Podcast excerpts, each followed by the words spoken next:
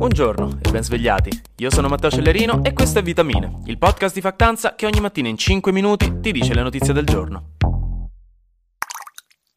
L'Italia è il paese del calcio, è il paese dei sogni che nascono al campetto della parrocchia, dei campioni partiti da FIFA 09. Allora perché qualcuno dovrebbe sorprendersi se Adriano Galliani, ex amministratore delegato del Milan, è diventato il nuovo senatore nel seggio di Monza che prima era di Berlusconi?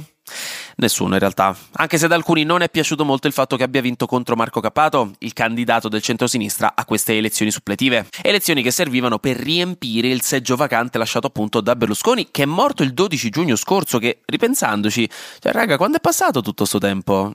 Cosa è successo? Cioè, da quando non c'è più Berlusconi è passata un'intera estate, sono ripartite le scuole, è scoppiata un'altra guerra, probabilmente qualcuno di voi è incinta ora, tantissime congratulazioni nel caso. Quale sogno febbrile sono stati gli ultimi mesi? Bah, comunque, Berlusconi non c'è più, Adriano Galliani ha preso il suo posto contro Marco Cappato, presidente dell'associazione Luca Coscioni, europarlamentare per otto anni e famoso per le sue lotte a favore della legalizzazione del suicidio assistito. Galliani è stato invece per anni l'amministratore delegato del Milan, amico strettissimo di Berlusconi e poi amministratore delegato del Monza Calcio. E le elezioni si tenevano a Monza, quindi insomma immaginatevi quanto facile sia stato vincere per lui. Ha preso intorno al 51% dei voti, mentre Cappato il 39,5%. A Bologna invece una delle due torri, le famose torri gemelle di... no, le due torri di Bologna che sono torri normali però sono famose e non sono state mai buttate giù da due aerei di linea, questo giusto per essere precisi che non si sa mai, dicevo una delle due ha iniziato a vacillare più di voi dopo tre ore di pranzo della domenica da nonna con zio che vi ha riempito il bicchiere in continuazione perché Valentino Rossi aveva vinto il mondiale e bisognava festeggiare quel giorno. Comunque la torre più bassa, la Garisenda, che risale al 1109, quindi comunque insomma da tenere in grande considerazione, ha iniziato a vacillare più del dovuto. Gli strumenti tecnici che la monitorano hanno segnalato dei movimenti, millimetrici ovviamente, ma che non andavano bene, perché comunque di suo entrambe le torri sono un po' pendenti e leggermente instabili, quindi da anni le si sta controllando con attenzione. C'è anche un comitato tecnico scientifico che le controlla e mi immagino siano 5-6 scienziati con goniometri, squadre e monocoli alla base della torre che annuiscono con fare serio ma sicuro. Quindi insomma, per farla breve, le due torri sono state recintate, il traffico intorno è stato limitato e ora faranno dei controlli accurati per capire se è necessario intervenire in maniera diretta sulla struttura. Quindi raga, questo appello ai bolognesi, non saltate tutti insieme contemporaneamente, mi raccomando, non, non fatelo. Stamattina invece scopriamo insieme una di quelle cose che vi fanno pensare dai non è vero se le stanno inventando per far parlare non ci credo. Perché ogni tanto il dubbio arriva però hanno usato il metodo scientifico quindi rimandiamo a domani la nostra sana incredulità. Dei ricercatori della University of Southern California hanno pubblicato un articolo su Nature Communications in cui hanno affermato di aver scoperto un sesto gusto questo oltre all'umami che è quel famoso quinto gusto che nessuno ha mai capito che gusto è. Tutti lo assaggiano dicono mmm sì lo sento è veramente buono è veramente umami perché mentire è molto facile e veloce.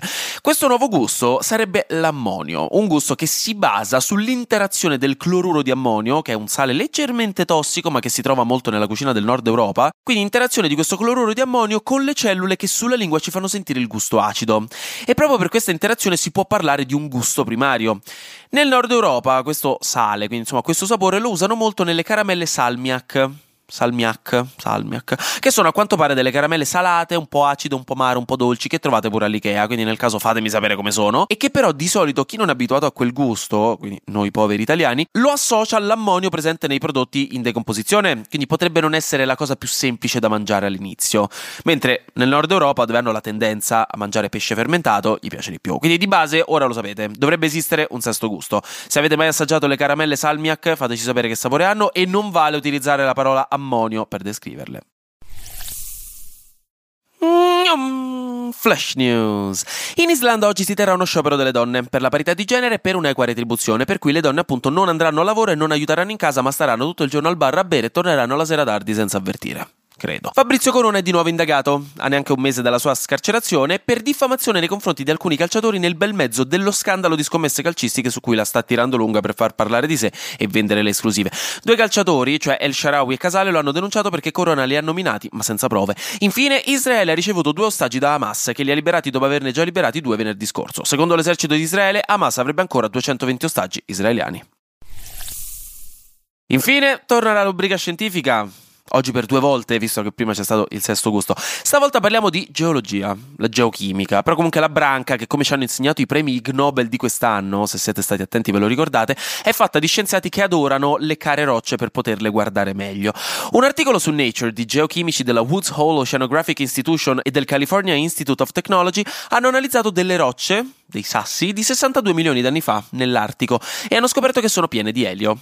Quindi non rischiano di volare via come ogni palloncino che vostro padre vi comprava al parco da piccoli, ma sono un indizio molto importante del fatto che il nostro nucleo, il nostro mantello terrestre, stiano perdendo elio nello specifico un isotopo antico dell'elio chiamato elio 3, abbondante milioni di anni fa, oggi un po' di meno. Potrebbe quindi esserci una riserva di questo elio 3 nel mantello terrestre che sta fuoriuscendo tramite le rocce. A cosa ci serve questa informazione? Se fosse confermata, questa teoria si potrebbe andare a trovare e studiare direttamente questo materiale fuoriuscito dal nucleo terrestre, il che per gli scienziati che leccano le rocce vi assicuro che non è per niente male, soprattutto per capire insomma no, come funziona la Terra, la geologia della Terra, il nucleo della Terra, eccetera eccetera.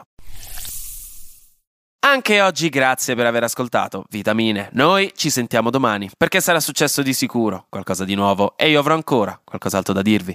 Buona giornata e godetevi il martedì.